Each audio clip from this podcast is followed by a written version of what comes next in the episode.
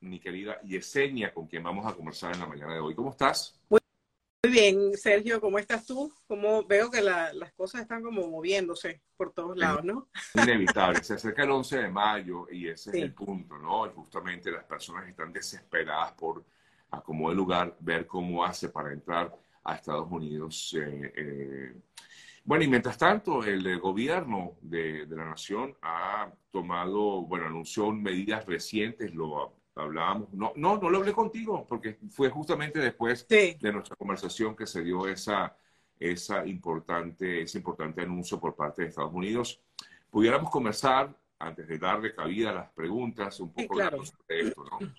Primero, bueno, lo, lo, primero que hay que hacer es una distinción importante entre este parol para colombianos, guatemaltecos, salvadoreños, etcétera, que no es el mismo parol humanitario que se le ha dado a los venezolanos. Yo, me ha llamado mucha gente preguntándome, bueno, eh, si yo estoy en Colombia y resulta que tengo doble nacionalidad porque soy colombiano y venezolano, entonces ahora resulta que sí puedo aplicar al parol humanitario. No, usted sigue estando descalificado en el caso de esa doble nacionalidad para el parol humanitario para los venezolanos. Sin embargo, ¿ok? La parte importante aquí es que estos cuatro países que son beneficiarios de este nuevo parol, la condición hasta el momento, porque no hay todavía un reglamento publicado que esté dando los parámetros con precisión, pero por lo que ha podido, eh, se ha publicado por parte del gobierno es que es para personas que tienen una petición familiar pendiente de un residente o un ciudadano americano. Es decir, si usted tiene su mamá ciudadana americana que lo pidió, su hijo ciudadano americano, su esposo ciudadano americano, no tenía visa para entrar a Estados Unidos, está esperando esa fecha de prioridad para poder hacer un proceso de residencia, bien sea consular o por ajuste de estatus en el caso de que lograra entrar a Estados Unidos, lo que está haciendo el gobierno es primero evitando de que estas personas pongan sus vidas en riesgo pasando por la frontera. ¿ok? Este, siendo que son beneficiarios de una petición familiar. Eso lo que está haciendo es, bueno, vamos a organizarnos. Usted tiene una petición familiar que en cualquier momento va a permitirle llegar a la residencia, entre a Estados Unidos, ¿ok? Por medio de este parol, vamos a llamarlo vulgarmente parol familiar, ¿ok? Este, va a entrar, te van a dar tu permiso de trabajo mientras tú esperas que, a que llegue el momento de poder aplicar.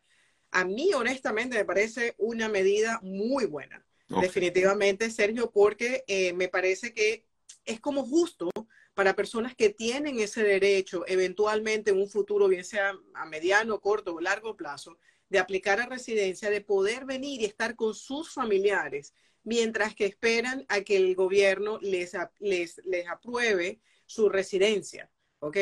Y, y, esto, y esto es importante porque a veces hay personas, por ejemplo, que tienen más de 21 años de edad. Por ejemplo, hijos que tienen más de 21 años de edad y están casados y se le podía demorar 4, 5, 6 años, ahora resulta que por medio de este parol van a poder entrar y reunirse aquí, reunificarse con su familia, le van a dar un permiso para trabajar, que hay que destacar de que anteriormente, aunque tengas una petición familiar aprobada, si todavía no llegaba tu momento de aplicar a la residencia, tú no podías tener ningún permiso para trabajar porque no tenías todavía derecho a aplicar a la residencia. Entonces, a mí, honestamente, me parece una medida eh, inteligente del gobierno y además muy humana, porque si tienes una petición familiar pendiente, significa que tienes un, pariente cercano en Estados Unidos.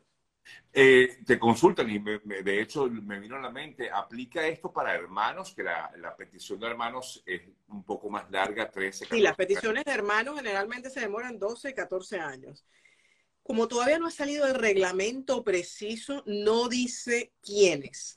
Yo, si me siento aquí a especular un poco, bueno, una si el hermano tiene, el hermano ciudadano americano, tiene el derecho a peticionarme, no importa que me vaya a pedir y pueda aplicar residencia en 10 o 5 o 2 años, debería de incluir esos hermanos, ¿no? Debería. No sabemos todavía si están incluidos o no, es sencillamente yo aquí especulando un rato contigo. Ya, entiendo. Eh, te consultan, si pido a mi familiar colombiano, ¿podría simultáneamente pedir el parol para ese familiar o este, esta reunificación familiar? No puedes simultáneamente, es decir, no lo puedes hacer bajo el mismo proceso porque son dos cosas diferentes. Cuando tú haces una petición familiar, es una forma I-130 completamente diferente a la petición de la I-134, que es la del parol. Sin embargo, eh, lo que se supone es que la persona debe tener ya la petición, o sea, primero tienes que tener tu petición familiar y luego aplicar a ese parol. ¿Por qué? Porque yo asumo, ¿ok? De que para poder calificar para el parol te van a pedir la evidencia de que tienes una petición familiar pendiente por un residente ciudadano americano. Eso lo primero que tienen que hacer las personas si tienes un familiar en Estados Unidos que sabes que te puede beneficiar, tíos, tías, primos, abuelos, no, sobrinos, no son permitidos pedir a nadie. Tiene que ser papá, mamá, hijos y hermanos, ¿ok? Y esposos, ¿ok? Son las únicas personas que te pueden pedir. Haz la petición, ten tu recibo a mano, ten ya tu número de caso y todo, y cuando esto entre en vigencia, que ya puedas aplicar, entonces de inmediato aplica para que te salga tu parol y puedas entrar al país. Bueno, eh, por, lo menos es un aliciente para, sobre todo, personas, como bien decíamos, de Colombia, de El Salvador, de Honduras y Guatemala, que son los países que han sido beneficiados con esta. Sí, yo creo, Sergio, que eh, alguien pregunta si aplica para Venezuela. No está Venezuela incluido. Sin embargo, yo creería que esto lo están haciendo tomando en cuenta la cantidad de peticiones pendientes que hay de personas de estas nacionalidades con familiares afuera. Yo creo que es en base a eso sin embargo, yo diría que tal vez puede ser que se expanda para otros países, porque también, bueno, ¿y qué pasa con los otros países que tienen familiares que no tienen derecho a lo mismo? O sea, deberían de tener el mismo derecho, ¿no? Ahora, todas estas medidas al final, eh, Yesenia, son justamente para evitar el tránsito terrestre, lo comentaban tanto Mallorca como Blinken, eh, para evitar el tránsito terrestre incluso desde Darién eh, mm, pasando por todos los países de Centroamérica, llegando hasta, hasta México. Ellos están tratando de evitar que esto eh, continúe viéndose, observándose con estas caravanas que constantemente...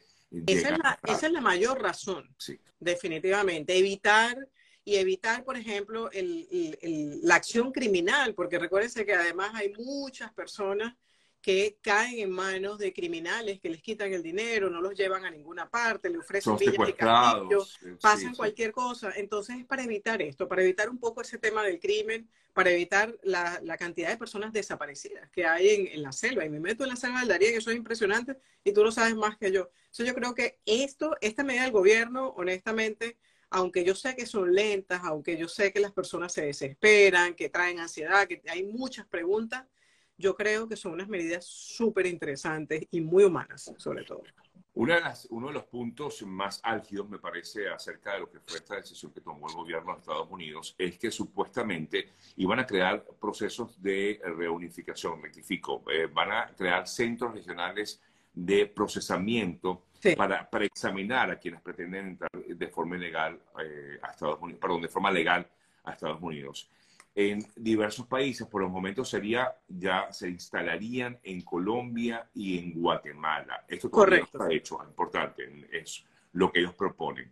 ¿Te imaginas cómo pudiera ser en todo caso este, el funcionamiento de estos centros regionales de procesamiento? Es decir, porque me lo acaban de preguntar, estoy en Venezuela, pero eh, puedo ir a Colombia y buscar justamente eh, refugio en este centro de procesamiento. Bueno, el centro de procesamiento es una cosa y un refugio es otra. ¿Ok? Son dos cosas completamente diferentes. Incluso probablemente el centro de, procesamiento no sea una oficina gubernamental americana, no sea una embajada. Una cosa es una embajada. Un centro de procesamiento, por ejemplo, Sergio, te pongo un ejemplo muy, muy sencillo. Aquí en Estados Unidos, cuando te citan a hacer los biométricos, las huellas, muchas veces no son oficinas del gobierno, son, son contractors, ¿ok? Son eh, compañías pues. que trabajan para el gobierno, ¿ok? Que prestan ese servicio. Yo creería que tal vez es algo así. Y si es algo así, recuerden, hay que ser cuidadoso con eso. Este, y no moverse, gastar dinero, crearse unas expectativas y llegar allí y resulta que eso no te va a dar cobijo de ningún tipo, ¿no?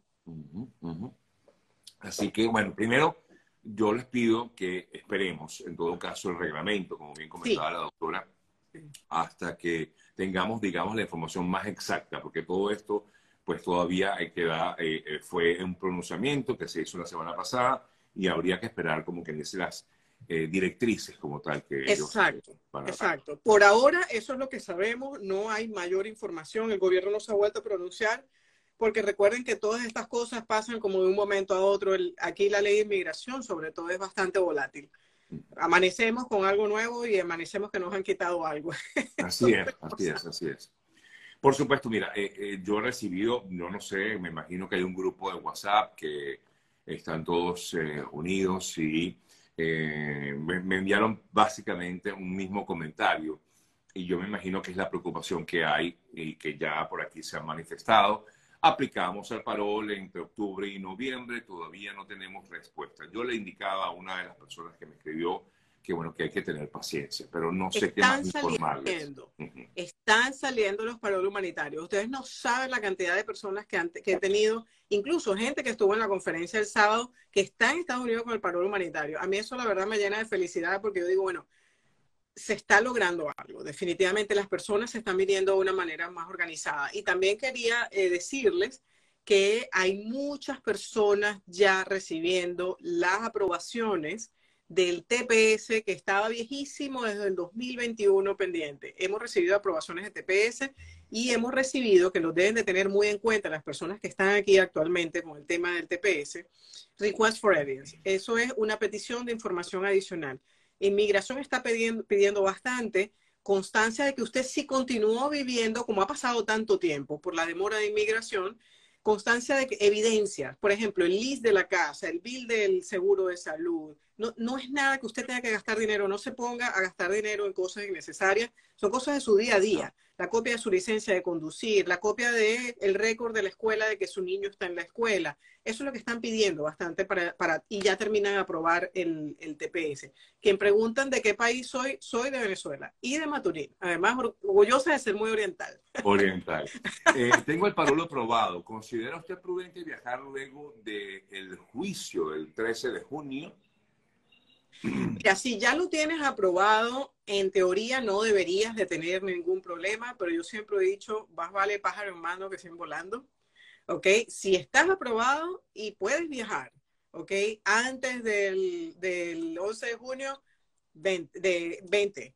20 lo antes posible porque uno nunca sabe. Uno nunca sabe que puede determinar un juez, qué problema se levanta o lo que sea. Y con eso tú sabes, Sergio, que yo soy cero eh, terrorista a la hora de, decirle cosas a la gente. No le meto miedo a la gente. Pero eh, si estás aquí, si estás ya con tu parol aprobado, montate en el avión y vente. No, no esperes más.